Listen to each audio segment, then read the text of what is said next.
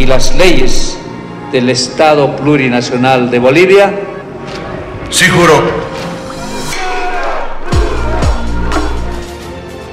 Con la posesión del presidente de Estado Luis Arce Catacora se dejó atrás un año convulsivo marcada por el golpe de Estado y una mala administración del régimen de Yanine Áñez en medio de una pandemia por el COVID-19. En este camino, la democracia es un valor fundamental de los pueblos y en la que se expresa de manera inequívoca la voluntad de la población. ¿Pero qué pasó semanas antes? paro nacional contundente de las organizaciones sociales campesinas obligó al régimen de Áñez convocar a las elecciones tras las intenciones del gobierno de facto que pretendía alargar su mandato inconstitucional. A esta convocatoria de la Central Obrera Boliviana, rechazando este intento de golpe a la democracia. Y no vamos a permitir más prosogismo. Y no vamos a permitir que sigan suspendiendo las elecciones. Es domingo 18 de octubre de la gestión 2020. Bolivia se prepara para las elecciones presidenciales. Lo que queremos es que haya estabilidad económica, porque nosotros vivimos del día a día. Enfermo, pero con ganas de votar para, para defender nuestra democracia. Los resultados de los comicios darían como ganadores al binomio del movimiento al socialismo, Luis Arce Catacora y David Choquehuanca Céspedes, con más del 55% de votos del soberano que acudió a las urnas. Hemos recuperado la democracia y hemos, sobre todo los bolivianos, recuperado la esperanza. Pero la oposición no acepta su derrota. En la gestión 2021 se reveló mediante una investigación que realizó la revista The Intercept de Estados Unidos un segundo intento golpe de Estado. Implicado estaba Luis Fernando López, quien fuera exministro de Defensa de Yanine Áñez y hombre de confianza de Luis Fernando Camacho. Según las investigaciones, se pretendió concretar un golpe de Estado en Bolivia mediante la llegada de mercenarios estadounidenses. La noticia fue revelada mediante estos audios. ¿Cuál es el tema? Yo quiero ser bien específico.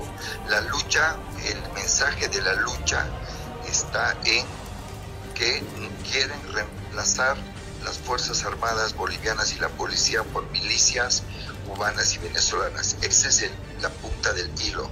Es lo que va a permitir que realmente Bolivia se levante nuevamente y no permita el gobierno de, de Arce. Esa es la realidad. El objetivo era impedir la posesión de Luis Arce Catacora. ¿Cuán dispuestos están ustedes a hacer que esto funcione? ¿Están dispuestos a hacer operaciones psicológicas? ¿Están dispuestos a, manipular la información? 100%. Ok. 100%. En la gestión 2021 cuando Santa Cruz celebraba los 211 años de su fiesta libertaria, el 24 de septiembre, el gobernador Luis Fernando Camacho y el presidente del Comité Cívico Pro Santa Cruz, Rómulo Calvo, promovieron la discriminación y el racismo.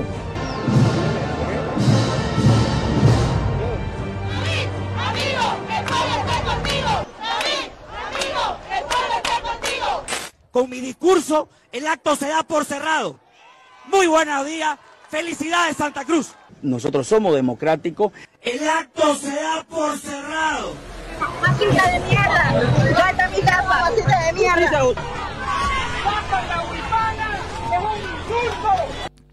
Activistas del Comité Cívico y la Gobernación sacaron de la plaza chicotazos a un dirigente de CONAMAC solo por utilizar un poncho.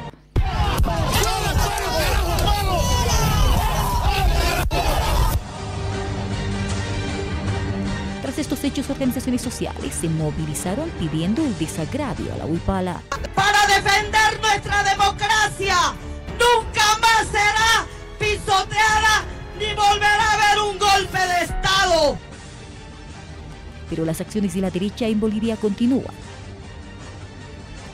convocaron a un paro para el 10 y el 11 de octubre en rechazo al proyecto de ley contra ganancias ilícitas, tras un encuentro que realizaban partidos de oposición y representantes de la derecha que tuvieron su participación en el golpe de Estado de la gestión 2019.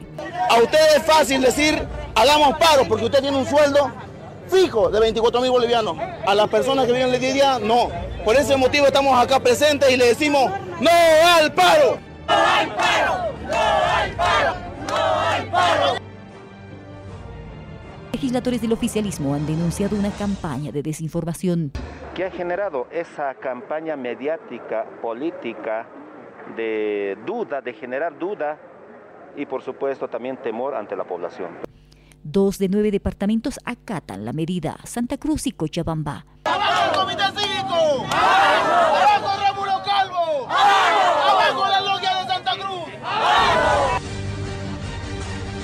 Pero la campaña de desinformación aliada con algunos medios de comunicación generaba miedo en la población, por lo que el gobierno nacional decide retirar el proyecto de ley contra ganancias ilícitas y derogar la ley 1386. Se ha instalado en sectores de la población boliviana un temor absolutamente infundado. Esperemos de que con esto no esté queriéndose agrandar esa derecha que a veces nos ha hecho mucho daño. La oposición convocó a paros nacionales, sin importar el daño económico al país.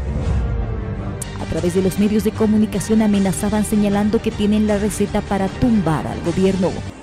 Ya sabemos todos la receta para tumbar dictadores.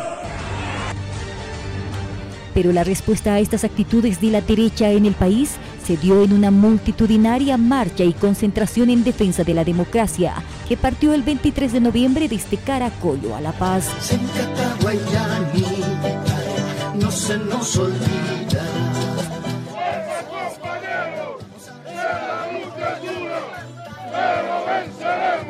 El pueblo boliviano hoy marcha para reivindicar y para decirle que la apuesta del pueblo boliviano es la democracia.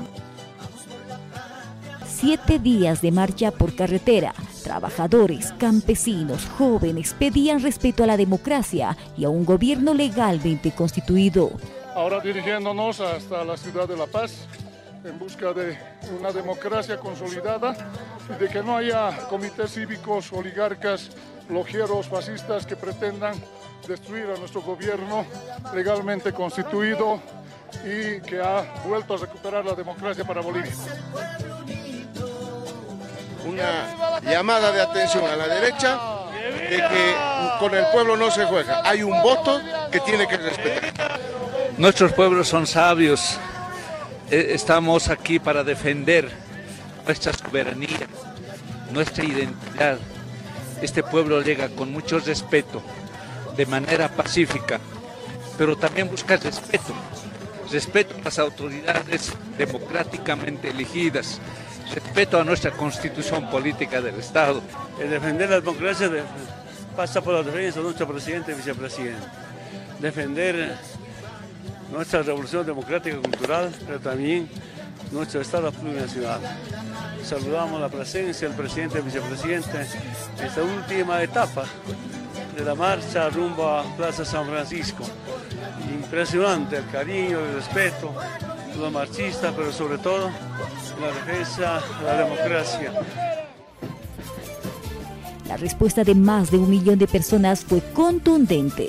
Afirmaron que no permitirán un nuevo golpe de Estado en el país. Hermano Lucho, hermano David, aquí está tu pueblo, junto a ustedes, para defender esa gestión y sigue.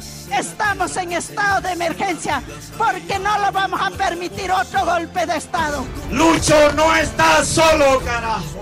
Lucho no está solo. Para Red Patria Nueva, Roxana Mallea, Ciudad de la Paz.